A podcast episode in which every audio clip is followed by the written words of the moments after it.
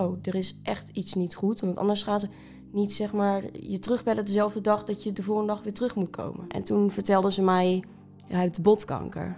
De chemo is zodanig schadelijk voor jou dat ja, je moet er even over nadenken, wil jij kinderen? Want ja, dan moeten we ook nog even een eierstok eruit halen. Wat je verwacht en wat het daadwerkelijk is, dat zijn echt twee werelden van verschil. Het wordt nooit meer goed, nooit. Het, dit, mijn leven is een drama en dit is nu zo erg en het gaat nooit meer beter worden.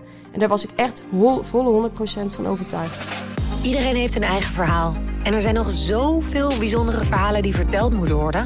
Verhalen die ons prikkelen, inspireren, taboes doorbreken of ons leren hoe om te gaan met tegenslag. Ik ben Iris en dit is Held een Eigen Verhaal. Vandaag de gast in de podcast Sterren, van wie het leven compleet verandert wanneer ze op haar zeventiende botkanker geconstateerd krijgt. Waar haar leeftijdsgenootjes voor het eerst uitgaan, begint voor Sterren een ja, rollercoaster vol ziekenhuisbezoekjes, chemokuren en emotionele momenten. Ze besluit het gevecht tegen haar ziekte vast te leggen en te delen via social media om kinderen en ouders te inspireren. Anderhalf jaar later, schoonverklaard en nog niet geheel genezen, maar vandaag hier bij mij aan de keukentafel. Welkom. Dankjewel. Fijn Hoi. Dat je er bent. Kan je ons meenemen naar het begin? Wanneer beginnen voor jou de eerste klachten?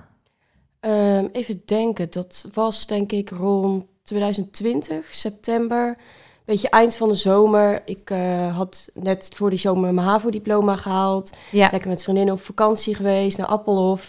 Wat is Appelhof? Uh, dat is zo'n jongerencamping in oh, Terschelling. Leuk. Ja, heel leuk. Maar een um, beetje aan het eind van de zomer, ik begon net aan een nieuwe opleiding, H B O. En ja, ik kreeg allemaal rare rugpijn, steken met ademen. Um, het, werd steeds, ja, het werd steeds erger. Ik ben al wel toen naar de dokter geweest in eerste instantie. Ik ging eigenlijk nooit naar de dokter, maar ik dacht, ja, laat ik me toch even checken. Maar ja, die zei ook van, nee, dat is niks en uh, ik wil gewoon wat meer bewegen. Terwijl ik gewoon hartstikke veel bewoog. Ja. Maar ja, ze denken, het zijn natuurlijk hele, ja, met botkanker heb je altijd hele, ja, basic klachten, zeg maar, die op alles kunnen wijzen. Ja, want je zou denken, inderdaad, rugpijn, dat kan natuurlijk op alles duiden, ja. Weet je wel. Dus het lijkt me ook best wel moeilijk. Mm-hmm. Maar het ja. was wel hele, hele rare rugpijn. Oké. Okay. Ja, ik kan het nu niet meer zo goed herinneren, maar ik weet wel dat het echt niet, weet je wel, die uh, normale rugpijn was. Maar op een gegeven moment werd het echt steeds erger, die rugpijn. En het was altijd vooral in de nacht, maar op een gegeven moment werd het ook overdag. En het ging gewoon niet meer weg. En toen ben ik nog een keer naar de dokter gegaan. En toen hoorden ze wat verschil tijdens luisteren, zeg maar. En ja. toen hebben ze mij doorgestuurd naar het ziekenhuis. En daar foto's laten maken. En daar kwam uit dat het gelijk iets te zien was wat niet goed was. En verder onderzocht. En krijg je dat dan ook gelijk te horen? Ja, wel dat er... Um, ze belden ons zeg maar op, gelijk dezelfde dag nog. Met ja, er is iets te zien wat niet goed is. En dat willen we graag verder onderzoeken. En dan moesten we de volgende dag weer terug zijn. Uh, ook in Den Bosch, weer in het ziekenhuis. En maar verder veel meer foto's. Maar ze hadden toen nog niet gezegd wat het was. Nee, maar je schrikt wel toch als ze zeggen ja. dat je met spoed moet terugkomen. Ik mm. kan me voorstellen dat je dan denkt, ja, maar wat, wat is dit dan? Ja, iedereen bij ons thuis, was het gezin, was wel gelijk helemaal van, oh, huh? Weet je, we hadden het niet echt uitgesproken dat we dachten dat dit het kon zijn. Maar ik weet wel dat ook mijn opa en oma, mijn tante, allemaal naar mij thuis toe waren gekomen. En dat we zeiden van, hey, het is niks, maar als het wat is, weet je wel, en dan dachten we wel aan kanker, maar dat spraken we natuurlijk niet uit. Nee. Van als dat het is, dan, dan komt het ook allemaal goed. Ja, dus gelijk ja. was iedereen er soort van wel een beetje bij betrokken. Van... Ja, ik uh, had nooit echt heel erg geklaagd uh, over mijn klachten.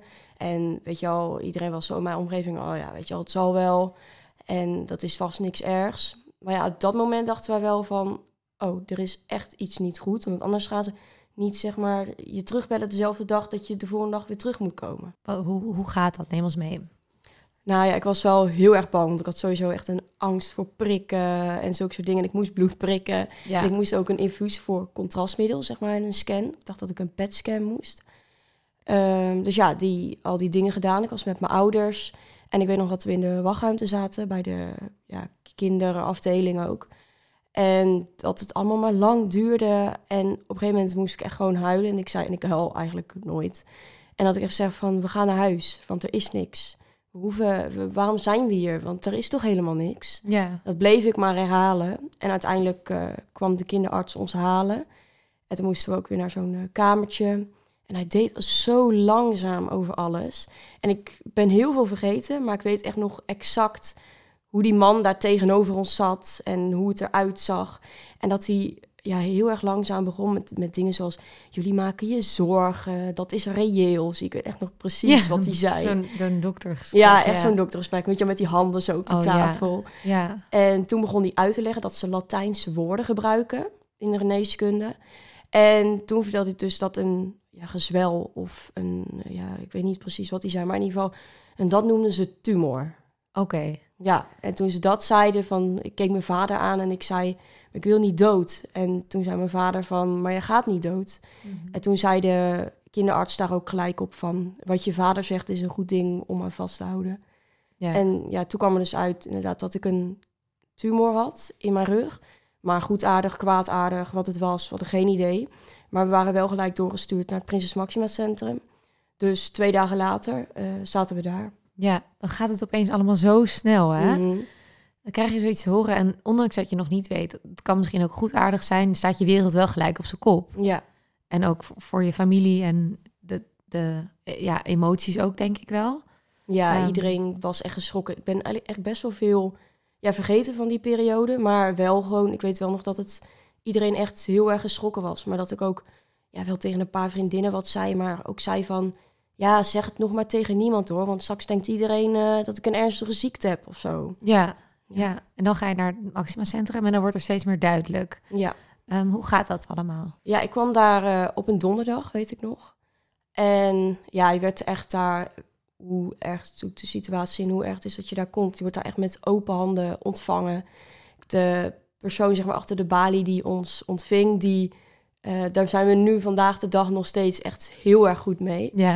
En ik weet nog dat ik ook nog vroeg van... Uh, ja, dit is toch dat ziekenhuis, weet je, waar ook allemaal B N'ers komen. ja. je, uh, ik wil er ook wel even eentje ontmoeten, weet je ja. wel. Ik, ik maakte er ook maar het beste van. En die persoon achter de balie, ze heet Simone... maar die, uh, ja, die had ons echt de hele dag een beetje begeleid naar alles. Dus dat is wel heel fijn. Op een gegeven moment weet je daar wel waar je heen moet. Het is ook niet heel groot. Ja. Het is best wel een klein centrum en...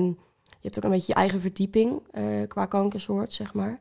Dus ja, het is wel heel fijn dat dan zeker de eerste keren je overal naartoe wordt gebracht. En dat je niet in zo'n groot ziekenhuis verdwaald bent en zelf moet ja, opzoeken. Ja, en dat is ook een heel, tenminste ik ben er dan vorige week geweest. Het is ja, best wel een mooie sfeer is daar ook, best wel positief. Mm-hmm. Uh, ondanks dat het natuurlijk het feit dat, dat je erover nadenkt dat zieke kinderen liggen is, is gewoon te vreselijk. Ik kan me voorstellen als kind of...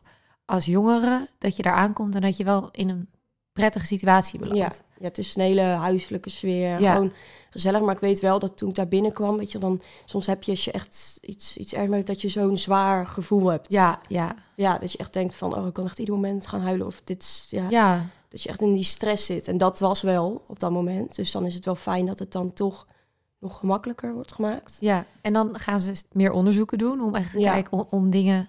ja, te weten. Ja, ges- kennismaking, gesprekken zo met de oncoloog en aanpak en meer scans. En ja, dat is wel heftig, want in één keer van als jij natuurlijk ook bang bent voor dingen die met ziekenhuis te maken hebben. Ja. Het is wel heel confronterend. Ik weet nog dat ik onder die M R I-scan moet, maar dat, dat, dat ik dat heel uh, eng vond. En mijn moeder mocht er dan wel bij zijn.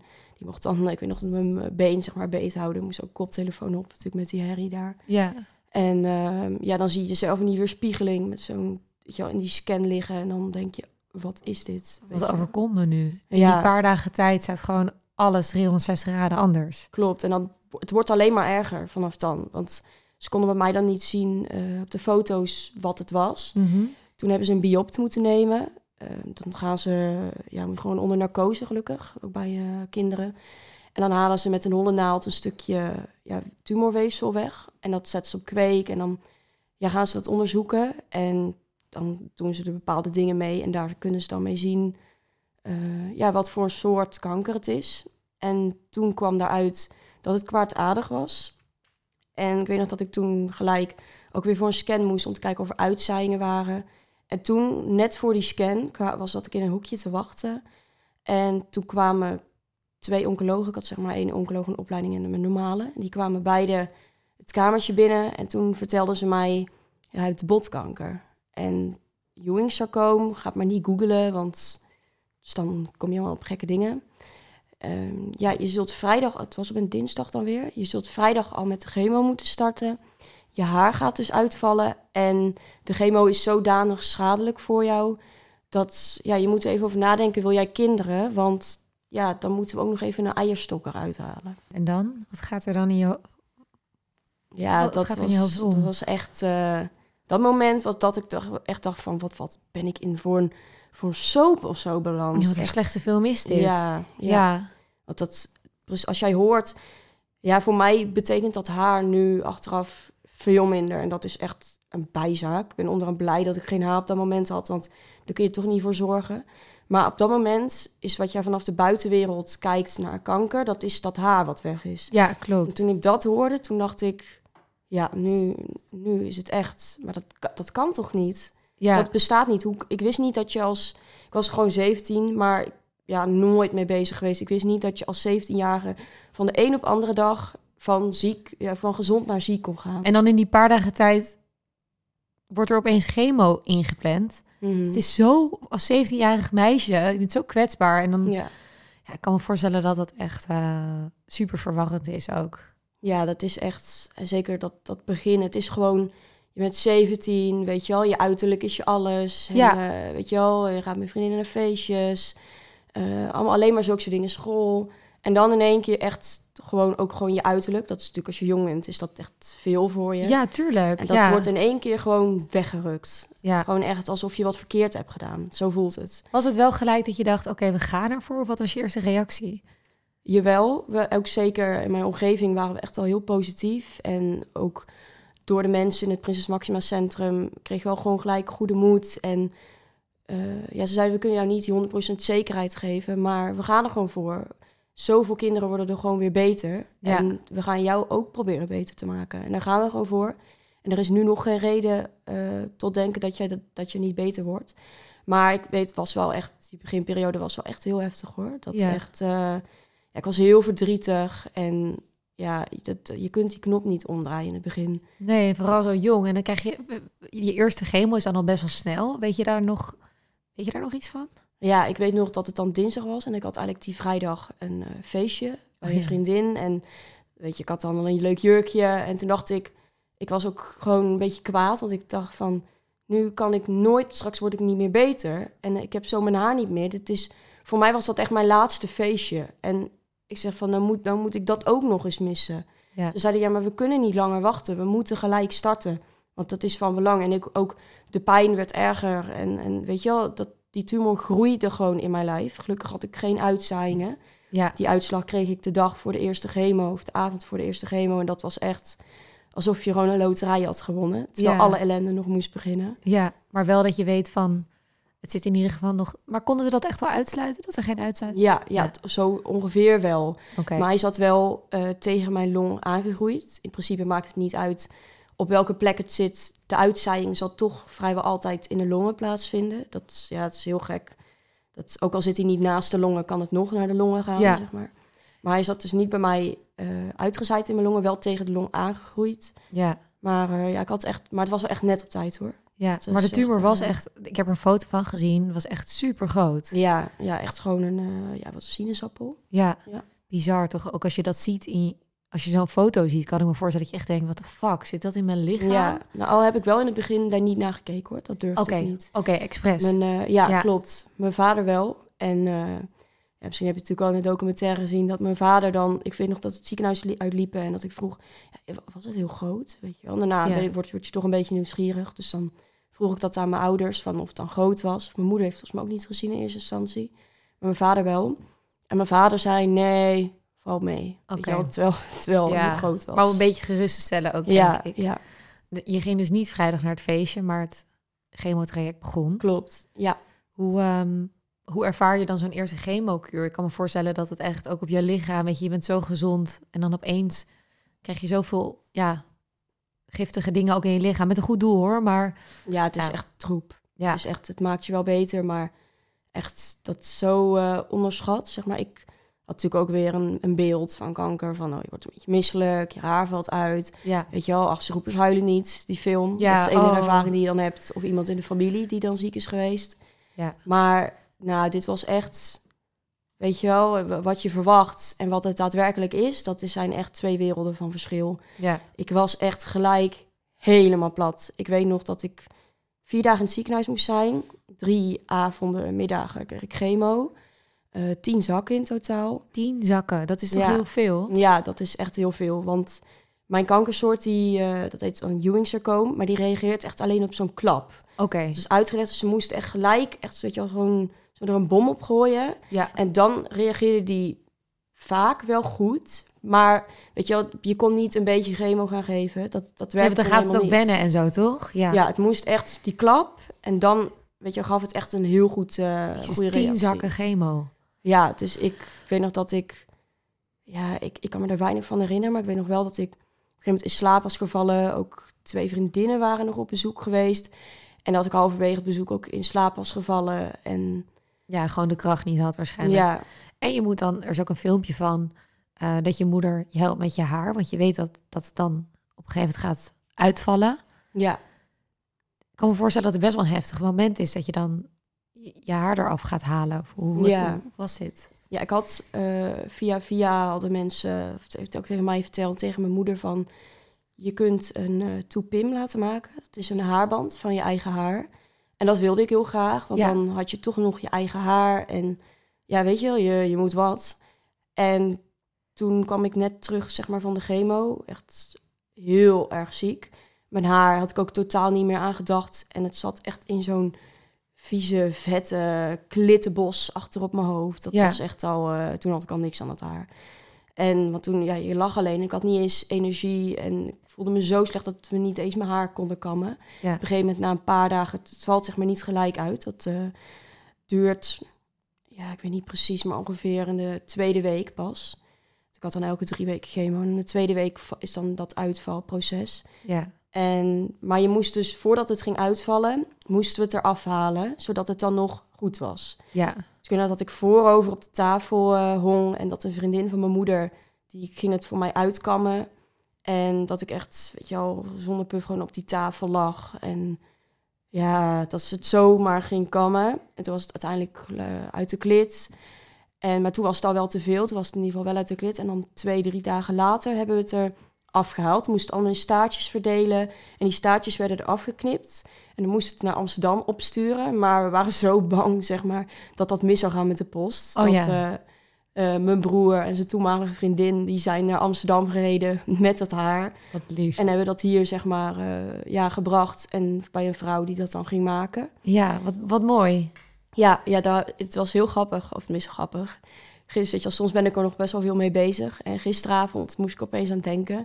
En ik heb die toepim echt al heel lang niet gebruikt. En dus toen ging ik het gisteravond, ja. ging, ging het om twaalf uur s'nachts, ging ik hem even opzetten. Om even te kijken hoe het ook er was. Ja, echt een hele ja. mental breakdown weer. Oh nee. ja, liefie. Ja. Ik zie dat het je nu ook wel raakt, hè?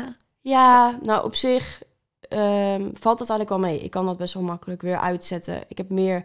momenten, zeg maar, in mijn eentje dat ik er uh, veel mee bezig ben. Ja. Maar ja, als ik er met anderen over praat, dan, ja, dan gaat het eigenlijk best wel makkelijk. Is het emotioneel het moment dat je haar eraf haalt? Of hoe? Ja, dat is echt gewoon... Ja, ik, ja, ik omschrijf het een beetje als een marteling of zo. Weet je, al vroeger deden ze dat ook, weet je wel, van vrouwen hun hoofd kaal scheren. Ja. Zo, zo voelt het echt. Alsof je gewoon wordt gestraft voor iets. Gewoon van, van hier, je bent zeventien... Uh, ik, was, ik was op dat moment, weet je wel, puberteit, dan ben je altijd onzeker. Maar op dat moment weet ik nog echt dat ik uh, sinds die zomer echt, weet je wel, blij was met mijn uiterlijk. Ja. Dat ik echt zelfverzekerd was. En dan wordt gewoon alles van je afgepakt. Gewoon dat haar, dat is alles.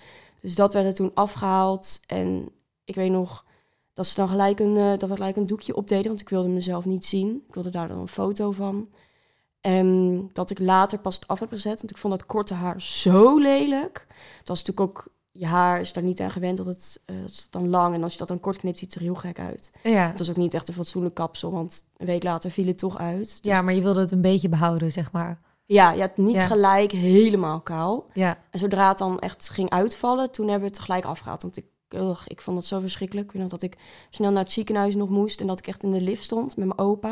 Dat ik mijn muts afdeed en dat ik snel zo door mijn haar heen ging. Echt, weet ik veel hoeveel haar viel daar op de grond. Ja. Ik zeg, ik ga, nu, uh, ik ga nu die vriendin van mijn moeder bellen, want het moet eraf. Zo, ik, ja. ik kon daar niet tegen. Te confronterend ook misschien de hele tijd, dat ja. het dan uitvalt, toch? Ja, het, het kriebelde, dat vooral. Het was gewoon totaal niet prettig. En toen het er toen echt helemaal af was, was ik daar dan wel blij mee. Want ja. het was, dat korte vond ik lelijk. Dat ik dan er maar helemaal af. Snap ik. En ik snap echt dat het super heftig ook is als je zo jong bent. Je bent nog steeds hartstikke jong trouwens. Maar gewoon voor jezelf wilt. En weet je, vriendinnetjes komen langs. En jij hebt inmiddels, weet je, je bent je haar verloren. Uh, je bent super ziek. Weet je, opeens mm-hmm. sta je zo'n een parallel universum volgens mij met je ja. leeftijdsgenoten. Ook gewoon heel erg. Dat besef ik ook heel erg achteraf. Ik heb heel veel geleerd toen ik ziek was. Maar juist ook heel veel toen ik weer beter werd. Ja. Dat als, jij, als je ziek bent, zit je in zo'n ander leven. Je hebt gewoon, ik had wel gewoon nog steeds mijn vriendschappen, maar dat was zo oppervlakkig. Ik, ja. Daar kon ik niet aan meedoen. Dat, dat, ja, dat nee, kan je niet bijna, aan deelnemen. Nee, en bijna kan je het ook niet, zeg maar, ik kan me voorstellen, ik zou zelf ook als ik, als ik zeventien ben niet eens weten wat ik zou moeten doen. Uh, terwijl nu, als je ouder bent, dan weet je meer, heb je meer meegemaakt en dan weet je beter hoe je iemand weet je, echt kan helpen en zo. Maar je hebt ja. natuurlijk geen idee. Ja, ik weet nog, nu ook achteraf vertellen dan vriendinnen wel eens wat. Mm-hmm. En uh, ja, die waren oprecht wel een beetje bang voor mij. En dat merkte ik ook wel in het begin. Achteraf hoorde ik dan dat ik dan bijvoorbeeld... Ik had dan een foto van mijn schouder gestuurd, weet je, op Snap. Ja. Streak, weet je wel. Ja. En dat zag je dat ik een muts op had. En ik weet dat, dat later vriendinnen vertelden dat ze dan met elkaar gingen praten van... Heeft, is, is, uh, heeft ze al geen haar meer, weet je wel. Oh, ik, ja. In het ja. begin, ik deelde er echt niks over. Dat begin, dat was ik... Ik heb daar ook heel weinig beeldmateriaal van. Bijvoorbeeld die klittenbos, daar heb ik niet eens een foto van. Daar heb ik ja. echt wel spijt van. Want ik denk heel veel, heel vaak aan dat begin. En daar heb ik niet echt een beeld bij. Dat ben ik heel erg vergeten. Maar soms ook weer niet. Dan komt het opeens naar boven. En dan denk je, had ik daar maar een foto van. Ja, qua beeld, van. Dan kan je het je goed ja. inbeelden. Klopt. En dan uh, heb je de eerste chemo gehad. En dan staat er ook een operatie op de planning. Want ze ja. moeten natuurlijk de tumor weg gaan halen. Mm-hmm. Dit is ook best wel een intense operatie, toch? Ja, ik had eerst dan zes chemo's gehad. Ongeveer ja. bijna een half jaar chemo. Um, om dat dan eerst kleiner te maken. Omdat het eerst niet, mo- het was niet mogelijk om gelijk te opereren. Ja, daar was het te groot voor. Klopt, ja, ja. Daar zit het allemaal in zenuwen, spieren. Ja. ja, ze wil het gewoon zo klein mogelijk. Zodat ze moeten het ruim wegnemen. Zodat ze zo min mogelijk gezond weefsel aantasten. Ja. En ja, die operatie, dat was ook ja, echt drama. Toen dacht ik wel echt, het is niet dat ik op dat moment in levensgevaar was na de operatie, voor zover ik weet. Maar ik dacht wel echt dat ik doodging. Ik dacht van, deze pijn, dat is, ja, dat dit bestaat. Ja. Dat is echt bizar. Um, ik kan mijn beeld, wij waren natuurlijk uh, afgelopen week in het uh, Prinses Maxima Centrum. En er gebeurde iets en te, ja, het heeft mij heel erg geraakt. Ze hebben een soort van... Um, regenbooggang. Ja, ja, de regenbooggang. Die brug. Ja, die brug. Dus dat is de brug waar je zeg maar in een bed gaat voordat je er elkaar Klopt. in gaat. Ja. Dus dat is waarschijnlijk ook waar jij doorheen gaat voor je ja. operatie. Dan ga je naar het W K Z. Ja. ja, en ik, wij stonden daar. We kregen dan een rondleiding. Want we dus deze week ons ook voor met vijfendertig inzet voor Missie vijfendertig voor het Prinses Maxima Centrum. En daar kwam een bed voorbij met een jongetje die daarin lag. Ook haar weg. En die lag zo. En ik denk dat hij misschien acht was of zo. Toen dacht ik, het voelde zo onwerkelijk. En het raakte me zo erg dat ik dacht, oh, hij is zo onschuldig en klein. En hij gaat nu over de brug het, het operatiegedeelte in. En ik kan me ook ontzettend goed voorstellen dat jij dan in zo'n bed ligt... en dat je door de regenboogbrug gaat. En dat je nou, misschien ook wel ja, verdrietig en bang kan zijn, weet je. Want je weet niet, je weet nog niks. Klopt, ja, dat was echt wel heel spannend. Ik ja. was wel echt heel... Ik had wel... al eerder daar naartoe geweest uh, voor mijn eierstok dan, die eruit ja. is gehaald. Portaket erin gebracht. Uh, dat is dat kastje, wat ze dat telkens aanprikken. Maar ja, dat, die operatie was ik wel echt heel, uh, heel zenuwachtig voor. Je komt dan de avond van tevoren al in het ziekenhuis. Zodat ze even helemaal je alles voorbereiden. Dat je uh, zeker bloed prikken om te kijken of alles goed is. Ja. En dan de volgende ochtend, was het volgens mij rond acht uur, uh, ja, word je daarheen gebracht. En ik wist dan, de eerste nacht zou ik ook... daar verblijf in het W K Z, uh, op de I C, want die hebben ze niet in het P M C. Ja. Ja, dus toen moest ik daar dan eerst een nachtje blijven. Daar zou ik dan terugkomen na de operatie. De operatie duurde zeven, acht uur, zoiets. Ja, bizar. Ja. En je komt er ook niet helemaal ongeschonden uit, want lot, los van dat je natuurlijk een enorm litteken hebt, echt van mm. je schouder tot aan je onderrug volgens mij, of tot je middenrug, heb je ook uh, last van zenuwpijn, of je kan het Of, of wat gebeurt daar? Of huidpijn? Ja, ja, ze hebben, doordat ze dat, zeg maar, de tumorhuid hebben weg moeten halen... hebben ze ook wat huidzenuwen doorgesneden. Ja. En uh, dus in mijn rechterborst bijvoorbeeld heb ik geen gevoel meer. Er is voor de rest niks aan de hand. En, maar het is alleen de huidzenuw. Dat voel ik niet meer. Ook een stuk bij mijn rug. Dus ja, dat. En ook doordat, dat wist ik in het begin niet... maar achteraf heb ik zoveel nog overgehouden aan die operatie...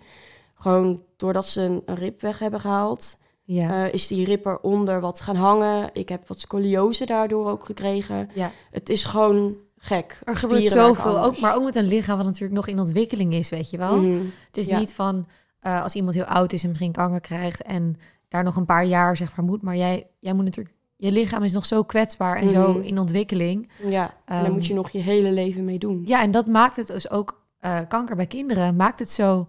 Zo cru. Zo, mm-hmm. zo, zo, ja, ik weet niet wat dat is, maar dan maakt het van... oh, die moeten nog een hele leven dan met de gevolgen daarvan... ook mentaal, ja. maar ook fysiek natuurlijk mee, ja. uh, mee dealen.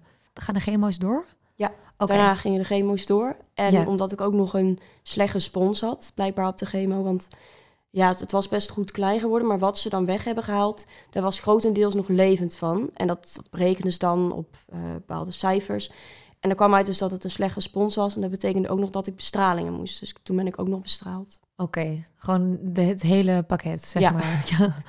Oh, vreselijk. En um, het mooie daaraan is wel, je, je zegt het net al... want toen maakte je nog misschien geen filmpjes. Maar er komt een moment dat jij gewoon je telefoon pakt... en denkt, ik ga het gewoon vastleggen. Ja. Hoe, hoe breng je dit? Ja, nou, dat is dus ook... Ik heb dus echt geen idee hoe dat eigenlijk een beetje is begonnen. Ik dacht, ik verveel me gewoon. Weet je wel, TikTok was al toen een beetje een dingetje. Ja. Maar ik plaatste wel wat ja, filmpjes voor vriendinnen. Maar dat was het. En toen dacht ik van... Uh, ja, telkens als ik dan in het ziekenhuis ben... dan neem ik zo'n klein stukje op, weet je wel. En ja. uh, dat je dan zo je hoofd naar de zijkant doet. En op een gegeven moment had ik dan geen haar meer. En toen dacht ik, ja, zal ik het plaatsen? Zal ik het niet plaatsen? Nou, ik, ik gooi het er gewoon op. Ja, en heel ja. kwetsbaar trouwens. Ja. Ja, ik vind het echt heel tof dat je dat doet. Want ja, ja het is gewoon echt heel kwetsbaar. Mm-hmm. Ja. Precies, dus dan denk je ook van wat, wat zullen anderen daarvan vinden? Maar ik dacht, ik doe het gewoon. En ja, er waren gewoon zoveel lieve reacties op. En weet je wel, je bent gestopt met school, je doet niks.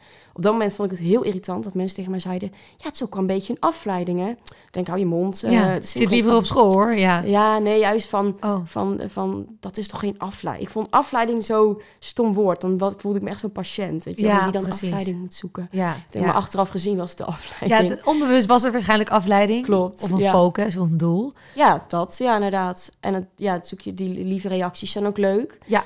En toen dacht ik bij mijn tweede chemo van... oh, laat ik wat korte filmpjes maken. Daarna was ik dus heel ziek weer van die chemo. Maar naarmate dat ik dan wat opknapte en thuis in bed lag... dacht ik, oh, dan kan ik dat filmpje even in elkaar doen. Ja. En uh, wat tekst erbij zetten. En dan, dan plaats ik het weer. En ja, dat, dat was zo bizar gelijk. Dat ontplofte gewoon. Ja. En ja, toen had ik inderdaad gewoon een beetje een doel. En toen dacht ik, dit ga ik gewoon doen. En het was dus eerst alleen TikTok, maar ik kreeg daar zoveel lieve reacties op. En mensen gaan dan je ook op Insta opzoeken. Ja. En dan kreeg ik ook hele persoonlijke berichten. En ik dacht van, van oh, ik, ik kan er ook echt mensen mee helpen, weet je wel. En in het begin was ik echt ja, heel alleen. Ik, ik kende niemand van mijn leeftijd die ziek was. En toen op TikTok maakte niemand daar ook filmpjes over. En dus ja, weet je wel, je zag daar ook niks over. En toen kwam ik dus in contact met anderen. En toen dacht ik, oh, ik ben niet alleen. En uh, weet je wel, er zijn anderen. En... weet je wel, dan kom je ook in contact met die personen... en dan ga je gewoon met elkaar erover hebben van... ja, hoe doe jij dit? Of uh, ja. vroeg ze aan mij van, waar haal jij je mutsen vandaan? En, oh ja, ja, ja dat is, je kan een ja. beetje leed delen ook dan toch? Klopt. Met alle ongemakken die erbij komen kijken. Ja, want jouw zeventienjarige vriendinnen, die, die snappen dat allemaal Nee, die niet. hebben geen idee. Nee. En dat kan je bijna niet kwalijk nemen. Maar dat, je, je hebt dat ja. dan op die leeftijd nog niet door, zeg maar. Nee, nee. En, uh, maar heel tof eigenlijk, dat, dat, ja, dat laat je zien. En je laat echt alles zien ook wel, toch? Had je ja, dan op een gegeven moment ja. van, het maakt me ook niet uit, ik ga alles filmen? Ja, nou echt, weet je al, die spoedopnames en zo, dat heb ik nooit... of dat er een zonde in of uit ging, ja, heb ik nooit ja. vastgelegd. Heb ik wel achteraf spijt van. Niet omdat ik dat dan wil laten zien aan anderen per se... maar meer voor mijn eigen beeld, om er later op terug te kijken... voor de verwerking ook en zo. Ja. Maar wel heel veel dingen heb ik wel gefilmd. Gewoon vooral die... korte stukjes, om een beetje een inkijkje te geven... ook aan de jeugd van wat het nou is, weet ja. je wel? Ja, dat het, dat het bestaat. Ja, het en ook uh, wat ik ook uh, veel hoorde... was dat veel ouders, zeg maar... Uh, het ook wel heel mooi vonden om te zien... dat ouders die met een kind hebben met kanker... en daar ook heel, dat het moeilijk vinden... dat heel veel kindjes daar ook gewoon een voorbeeld aan namen. Ja, ook ja, in het Prinses Maxima Centrum. Ik vind het zelf altijd dan zo stom om te zeggen van... Oh, ik ben een voorbeeld of zo. Want ja, zo, ja. ja, ik heb ook wat aan hun. Dus ze zijn ook een voorbeeld voor mij... Maar ja, dat is wel, het is wel heel schattig. Gewoon soms echt wel van die jongere meiden die dan... Ja, echt, ik heb echt een echt een aantal jonge meiden die mij dan ook volgen. En dan weet je, altijd berichtjes sturen. En, ja. Ja, dat is, en dan krijg je van die ouders berichtjes met uh, bedankt. Weet je wel, dat je haar berichtjes antwoordt. Want dat helpt daar heel veel. En dan denk ik, oh, dat zou zo fijn zijn geweest. Weet je wel, als, ja. als ik dat inbeeld hoe dat was als, toen ik ziek werd. Dus je moet alles alleen uitzoeken. En je voelt je zo alleen. En als je dan iemand hebt die net wat ouder is of ja. jouw leeftijd. En dan denk je... oh, ik ben niet alleen. En zij doet dat zo. En ja. zij doet dat zo. Denk, oh, ja, dat is wel heel fijn. Zo waardevol. Ja. Echt. En supermooi ook. Hoeveel maanden heb je in, in het Prinses Maxima Centrum gelegen? Ja, vrijwel wel twaalf. Een twaalf jaar. Ja, jaar, ja.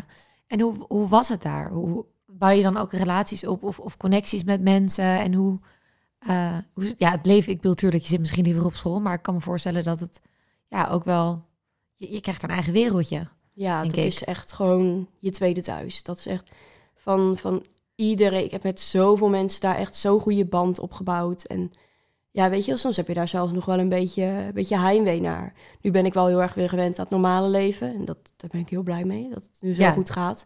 Maar in het begin heb ik daar best wel moeite mee gehad. Want ja, ik heb, weet je, omdat jij zoiets heftigs meemaakt... dan ja, dat in de, in de ergste momenten van je leven maak je soms de... de mooiste vriendschappen. En ja, dat voelt echt gewoon als familie. Ja. Gewoon mensen daar. Want in principe, ja, hun zijn er gewoon bij. En weet je wel, van verpleegkundigen die met mij tot middernacht praten. Tot aan de schoonmaakster die gezellig langskomt. Tot aan degene die het eten kon brengen. Iedereen. Ja, en dat vond ik ook zo mooi. We hadden ook een verpleger die uh, ons een rondleiding gaf. Die vertelde ook zoveel mooie verhalen. En ik dacht echt, die mensen zitten daar ook met zo met een hart op de juiste plek, weet je wel. En, en bouw je daar ook vriendschappen op? Heb je daar... Ja, nou, op dat moment... Ja, je bent best wel geïsoleerd ook daar op je plek. En ja. het was ook corona op dat moment. Dus iedereen is best op zijn eigen kamer. Maar we begonnen al wel wat, weet je wat, te praten met uh, meiden en zo. Of de telefoon. En toen is nog uh, een van mijn beste vriendinnetjes. Joa heet ze. Ja. En die lag dan bijvoorbeeld naast mij in de kamer. Maar ja, we hadden nog niet echt veel contact met elkaar. En ik... Ja, ik durfde, ik, dus ik dacht, ik wil graag wel even zwaaien. Maar ja. bijvoorbeeld, ik zag de gordijnen naar beneden, dus ik dacht, ik doe wel een andere keer. Ja. Maar een beetje aan het eind van de behandeling, bijvoorbeeld kwam de moeder tegen in het, uh, het restaurant beneden. En ja, weet je, ga je toch meer praten. En dat het moment dat wij, zij was wat eerder beter dan ik, of zij was eerder ook ziek geworden, um, ook botkanker. En toen is dat een beetje op het einde, is dat echt... ja, zo goed geworden en uh, veel meer contact. En toen zijn we een keer, ben ik met mijn ouders bij haar op visite gegaan. Ja. En ja, dat was gelijk heel erg leuk. En dat is nu al een jaar geleden en nu ben ik echt super goede vriendinnen met Wat haar. Leuk. Klopt. Wat bijzonder dat je dan die ja. vriendschappen daaraan overhoudt. Zeker. Nog even terug naar die maanden, want um, je wordt natuurlijk goed geholpen, maar er zijn ook echt momenten, en dat heb je ook vastgelegd, waarin je echt zegt van ik kan dit niet meer, weet je, ik kan het niet meer aan. Um, heb je voor jezelf een bepaald dieptepunt of uh, waar, hoe je erop terugkijkt? Ja, wel meerdere dieptepunten. Ook vooral het begin was heel heftig. Um, dus weet niet wat je overkomt. De operatie was ook lichamelijk heel zwaar. En, maar je, en op het einde weet ik ook nog... Ja, toen was ik echt ook door bepaalde medicatie zo depressief. Ik dacht echt... Toen ik uh, zeg maar mijn examenjaar zat, oh school is zo erg, ik ben echt helemaal depri. Nou, en toen kwam ik er echt achter wat echt depressief was. Ja, ja, dat was ik. Ja, ik kon gewoon niet meer. Ik weet nog dat ik ook, denk ook heel achteraf heel erg voor mijn ouders, dat ik ja middernacht huilen, huilen, huilen, en ik zeg van, van als dit zo moet, ik, ik wil liever dood. Gewoon echt, het hoeft van mij niet meer. Dat ik Ik kan me nu ook zo niet meer voorstellen hoe ik me toen voelde. Want nu kan ik ook zeggen van ja, hoe slecht je ook voelt. Je weet toch dat het dan beter kan worden in de toekomst. Ja. Maar nee, ik had gewoon totaal geen beeld dat hoe ik er nu bij zit, dat dat een optie was. Ik denk, hoe ik word nooit meer goed. Nooit. Het, dit, mijn leven is een drama en dit is nu zo erg. En het gaat nooit meer beter worden. En daar was ik echt hol, volle honderd procent van overtuigd dat het niet meer goed ging komen. Dus dan hoeft het hoefde van mij niet meer. Nee, en voor je ouders is het natuurlijk ook super heftig om aan te horen, toch? Mm-hmm, ja. Hoe, hoe, heb je daar, hoe, hoe was dat voor hun? Ja, op dat moment heb je dat zelf ook niet echt door.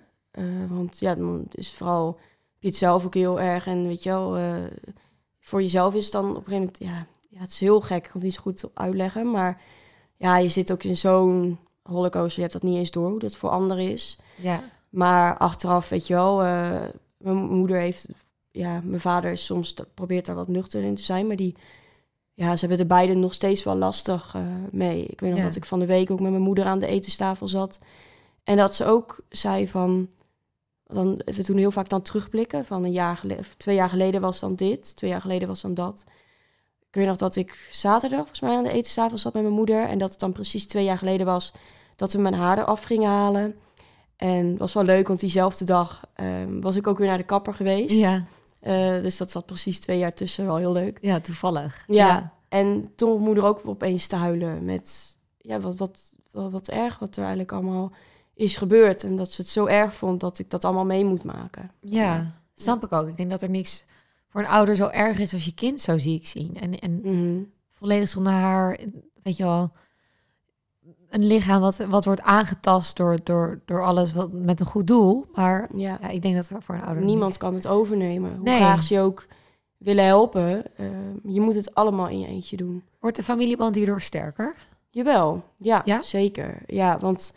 Op dat moment, zoals ik al noemde, vriendschappen gaan een beetje naar de zijkant. Want ja, je bent met zulke andere dingen bezig. En uh, dat, dat, dat afgezien kan ik dat ook, weet je wel, die meiden ook niet kwalijk nemen.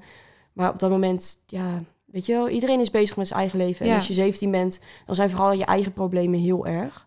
Ja. En niemand, niemand weet hoe het is. Tenminste, ook, ook oudere mensen niet hoor. Maar ja, dan, je familie is dan echt alles. Ik weet nog dat ik... Ja, als mijn moeder bijvoorbeeld even was werken, dat ik dan bij mijn oma zat. En ja. weet je wel, het was wel een hele moeilijke periode ook toen ik bestraling had.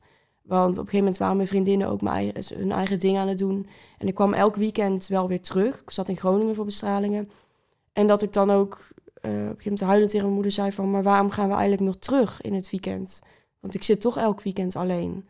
Ik kwam dan maar terug voor de hond, want ja, ja die wilde ik ook graag zien. Maar ik zat elk weekend gewoon... in mijn bed. En dan vroeg mijn tante en zo van... kom je even bij ons vanavond eten? En dan had ik toch een beetje nog een uitstapje. Maar uh, ja, op dat moment zijn hun... ja, het enige wat je een beetje nog hebt. Ja, en, en is het omdat gewoon vriendinnen... gewoon met, met eigen dingen bezig zijn? Ja, ja, ik denk het. En ik was ook... ik vond het uh, ja, heel lastig om soms berichten te antwoorden. En weet je wel, op dat moment was ik daar ook echt... ik gewoon geen puf voor. Ik... Weet je wel, op een gegeven moment is het altijd hoe gaat het, hoe gaat het, hoe gaat het. Weet je wel, bent er gewoon zo klaar mee. En ja. je gaat dan ook een beetje die berichten negeren. Weet je, je, je kan gewoon niet meer meedoen. Het is gewoon alsof je, als, jij, als jij in bed ligt met griep, dan ga je ook niks met je vriendin doen. En zo is het elke dag. En weet je, het lukt gewoon niet meer. En op een gegeven moment, nu achteraf kan ik ook heel goed snappen dat die meiden dachten van... nou, uh, waarom reageert ze nou alweer weken niet op een berichtje? Weet je, je kan toch wel even reageren. En dat denk ik nu ook, van als iemand even niet reageert, denk ik, waarom reageert iemand niet? Terwijl op dat moment, weet je wel, je, je kan er niet inleven hoe het voor een ander is en dat dat lastig is om dat te antwoorden. En op een gegeven moment, weet je wel, niemand snapt je meer. Nee. Dus, ja. dus dan merk je eigenlijk dat de familie het belangrijkste is. Ja, ja. wel. En ook lieve opa en oma. Ja, zeker. Heel lief. Ja. Wanneer is het moment dat je te horen krijgt dat het aanslaat en dat het de goede kant op gaat? Ja, echt al wel met de eerste scan. Dus dat was super fijn, want ik besef ook dat er mensen zijn die met de eerste scan nog geen fijn nieuws krijgen. En dan denk ik, ja, weet je, dat was, was bij mij ook hartstikke erg. Maar dan denk ik van, van weet je wel, mensen zeggen, oh, wat knap. Maar ik heb wel gelijk de eerste scan al wel gehoord uh, van, het slaat aan, het doet zijn werk. En uh, ja, we gaan er gewoon voor, weet je wel. Ja. Het, het komt goed. En ik heb toen wel enigszins, telkens wel vaak positief nieuws gehad. Er was één keer een miscommunicatie met de oncoloog. Toen dacht ik dat ik na de operatie geen chemo meer moest. Moest ik wel nog een half jaar. Ja. Dus dat voelde voor ons wel als een slecht nieuwsgesprek. Maar dat was gewoon een miscommunicatie. Want dat was altijd al... het plan. Ja. ja. ja. Dus qua tegenslagen zeg je eigenlijk van... ik had daarin geluk dat het... nou, niet geluk, maar een, een fijne situatie... Ja. dat het in één keer aansloeg. Ja, het maar... ging wel gewoon positief. En um, ja, op een gegeven moment was er nog wel wat twijfel of het klein genoeg was voor een operatie. En dan uh, hebben ze het over, ja, misschien dan eerst de bestralingen, bla, bla, ja. bla. Maar op zich altijd wel gewoon fijne uitslagen. Van ja. het slaat aan en het, ja, het, het gaat de goede kant op. En hoe is het eerste gesprek dat ze echt zeggen van... luister, je bent uh, schoonverklaard... Ja, dat is er dus nooit. Is dat er nooit? Ja, dat is echt zo'n ding. Dat... Oh, ik zie dan voor me dat zo'n dokter zegt... luister, lief schat, het is goed nieuws. Ja, dat, nee, dat is het niet. Je gaat gewoon, zeg maar, uh, een heel traject. Je weet al een beetje in het begin... er zijn wat meerdere wegen die je dan op kan. Ja. Maar ja, er is gewoon een begin- en eindtraject. Je denkt, ik denk, dacht ook altijd, je bent ziek. Dan ja. ga je gewoon chemo, chemo, chemo, chemo, chemo... Uh, totdat het een keer uh, genoeg is, weet je wel, totdat je beter bent. Maar nee, ze gaan eerst, minstens in mijn geval, chemo... Ze halen het weg en dan nog preventief, zeg maar, behandelen zodat het niet terugkomt. Ja. En dan, ja, dan werk je gewoon tot het einde toe en dan is het gewoon klaar. Maar dan... Er is ja, niet een moment of zo voor. Jawel, je, je bent dan klaar, maar ja, er is nooit echt iemand die tegen mij zei van... Ja, je bent klaar. Weet je wel, we hebben wel uh, wat vlaggetjes opgehangen, laatste chemo. Maar ja, dat is ook zo'n ding dat je denkt, wow, die laatste chemo is fantastisch, echt een feest. Ja. Nee, want... Je bent nog steeds zo ziek. Het is echt... Ja, dan pas ga jij beter worden. Ja. Want je bent nog zo ziek. En als je de laatste chemo ook hebt gehad... word je nog heel ziek van de laatste chemo. En dan denken mensen dat het daarna... Ik vond het ook zo irritant. Iedereen zei tegen mij... Oh, nu wordt alles eigenlijk weer normaal. En dan denk je... Nee, het wordt nooit meer normaal. En nee. Daar kom je ook achter. Maanden nog... Daarna, het, het is echt bij mij heel lang heel slecht geweest nog. Ik heb echt de maanden na de laatste chemo gewoon nog steeds dat ik in een rolstoel zat. En dat ik nog steeds nergens aan mee kon doen. Ik weet nog dat ik rond september mijn laatste chemo had. En dat ik pas met oud en nieuw, dus vorig jaar oud en nieuw... echt pas mijn eerste feestje mee ging doen. Ja. En ook niet eens tot het eind hoor. Dat ik halverwege ook gewoon besloot of dat vriendinnen zei van... joh, ga lekker naar huis, weet je wel, ja. Het is genoeg voor jou... En weet je, dat duurt nog zo lang. Je moet er zo hard nog gaan voor gaan werken. Ja. Dat het weer goed komt. En nu ook ruim een jaar na de behandelingen... Uh, is het nog steeds niet wat het hoort te zijn. Wat doet het allemaal fysiek met je? Want we zeiden aan het begin ook al... weet je, je bent schoonverklaard, maar niet genezen. Omdat het ja. gewoon zoveel impact heeft, klopt. Mentaal, maar ook fysiek. Mm-hmm. Uh, wat, wat, wat, wat merk je nu nog? Ja, het is ja, soms al lastig om te vertellen... omdat ik heb dus geen idee meer hoe het voelt... om helemaal goed te zijn. Dat ja. is, voor mij al, ja, dus al iets meer dan twee jaar geleden. En soms probeer ik me het in, in te beelden. Maar ja, ik ben gewoon heel snel uitgeput. Mijn conditie is er echt aan. Ja. Wordt wel steeds beter. Um, gewoon altijd rugpijn. En ja. um, ik heb nu ook sinds, ja, het was, ik was natuurlijk een jaar, ik ben al ruim een jaar beter. Maar echt pas na een jaar heb ik heel veel klachten aan mijn handen gekregen. Um, ik heb vinkerstine gehad en dat... Ja, breng het met zenuwen, doet dat allemaal dingen. Ja. Dat voor mijn handen allemaal uitvallen. Weet je wel, je houdt er zo van over. Ik heb bijvoorbeeld ook hersenschade, op lange en korte termijn. Um, ja, problemen, problemen met mijn longen, die zijn bestraald. Is bij geopereerd, verminderde longinhoud. Van alles, zo kan ik blijven opnoemen. Er is, je bent ja. zo erg beschadigd. Het stopt niet na die laatste chemo. Nee. nee. En ik, vooral omdat ja. je lichaam nog zo, zo jong is. Klopt. Is het wel dat je lichaam dan ook sneller herstelt? Ja, dat weet ik niet. Het... De ene herstelt ook weer sneller dan de ander. Ja, ja de ene... Ja, iedereen reageert ook weer heel anders op chemo. Maar voor mijn gevoel duurt het echt zo lang. En, maar, ja. Wat je net ook al eventjes benoemd... Ik kan me voorstellen dat het echt zo vet moeilijk is. Uh, weet je, jij natuurlijk, je bent schoonverklaard. En tegelijkertijd realiseer je ook van... Er zijn zoveel mensen die... Van wie het traject daardoor gaat, weet je wel. Ja. Ik weet ook dat wij het... Toen we die rondleiding kregen, dat er ook een verpleegster was. Wanda heette zij volgens mij. En zij vertelde ook gewoon wat er dan gebeurt als kinderen het niet overleven. Weet je wel, ja. dat, dat besef, dat, dat, nou ja, dat kwam sowieso echt als een soort van bliksem bij mij binnen. Van holy fuck, er gaan hier gewoon kinderen dood, weet je wel. Mm. Um, is dat iets waar jij nog soms moeite mee hebt of waar je op terugkijkt? Of? Ja, jawel. Want echt wel, je leert heel veel mensen kennen. En je kan echt op twee handen tellen, uh, ja... kinderen die zijn overleden, die je ken. En dan denk je, ja, dat is gewoon heel erg. Want je gaat daar zo, zo'n heftig traject. En ik krijg daar, hoe, ondanks alle schade die mij is toegericht... voor gewoon mijn hele leven, ja.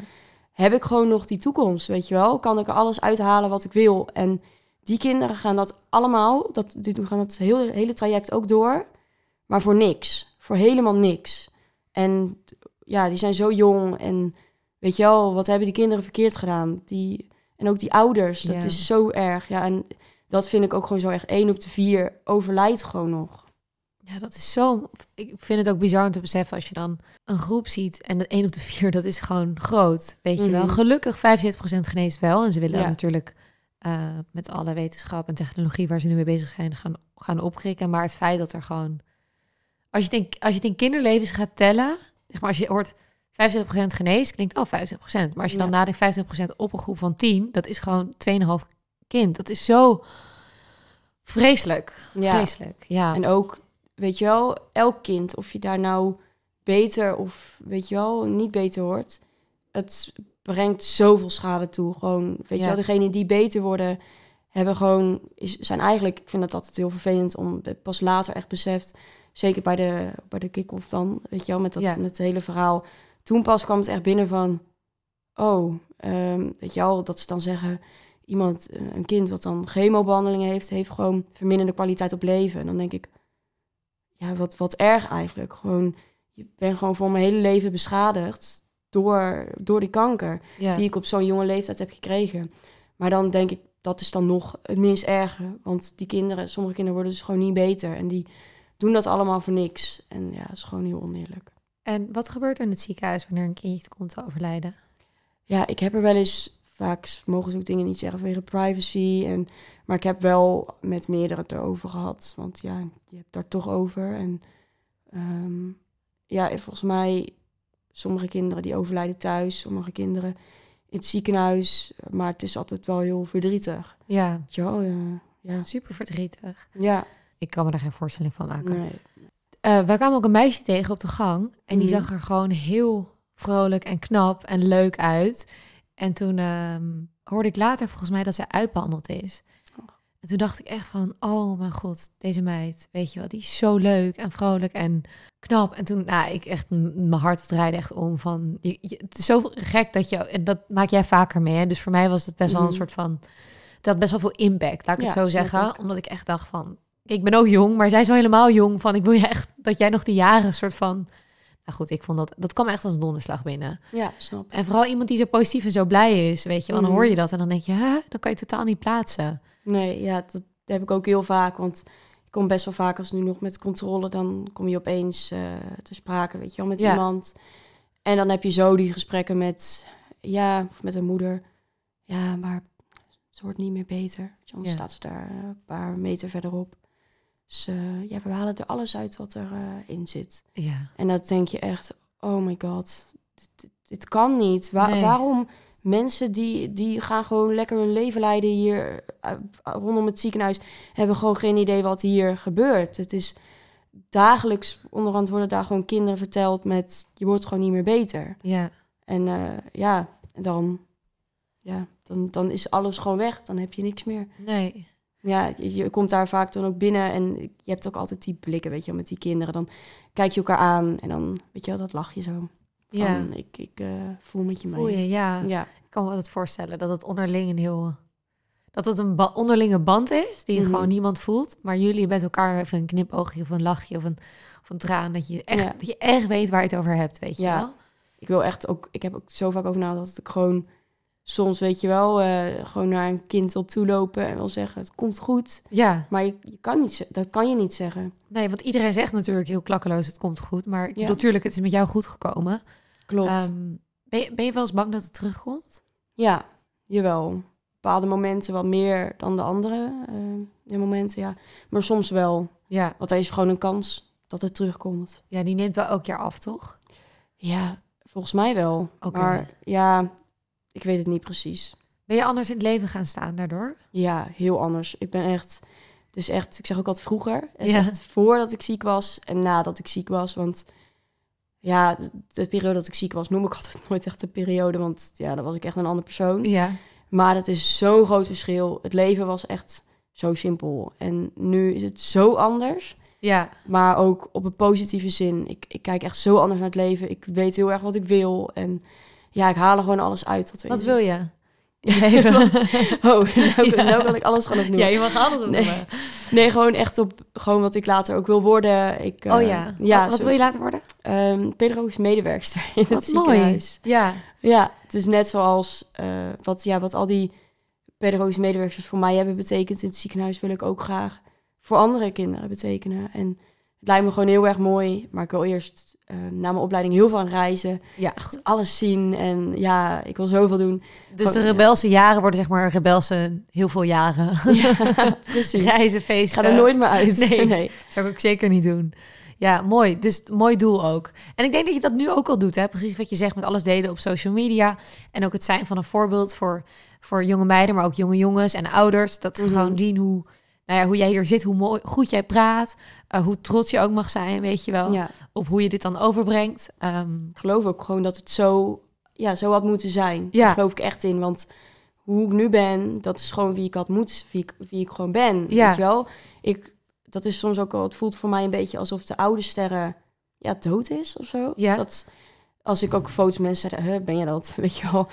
Ook gewoon qua in mijn hoofd. Of ja, natuurlijk, mijn karakter is hetzelfde, ik ben altijd gek en dat ben ik ja. nu nog steeds. Maar ja, dat is echt, ik ben nu wie ik hoor te zijn en alles wat ik nu doe. En zo, bijvoorbeeld, kijk, ik zit ook hier, ja. dus weet je wel, dat had ik anders nooit gehad. En ik help daar ook anderen mee. En dat, ja. dat is gewoon wat dat zo had moeten zijn. Ja, ja. En dat is echt super tof. En uh, we nemen deze podcast uh, eerder op, maar het wordt uitgezonden in de week van Missie vijf drie acht. Mm-hmm. En we gaan in die week uh, geld ophalen over het Prinses Maxima Centrum. Dus vandaar dat ik heb dacht, dit is gewoon de uitgelezen week om met jou hier een gesprek over te hebben. En ja. jouw verhaal ook te horen. Uh, dus daar ben ik heel dankbaar voor dat, dat je wilde komen. Um, en naar de luisteraars wil ik alleen maar even zeggen van, Uh, doe een donatie bij vijf drie acht, want Zeker. ze gaan uh, geld ophalen voor een clean room.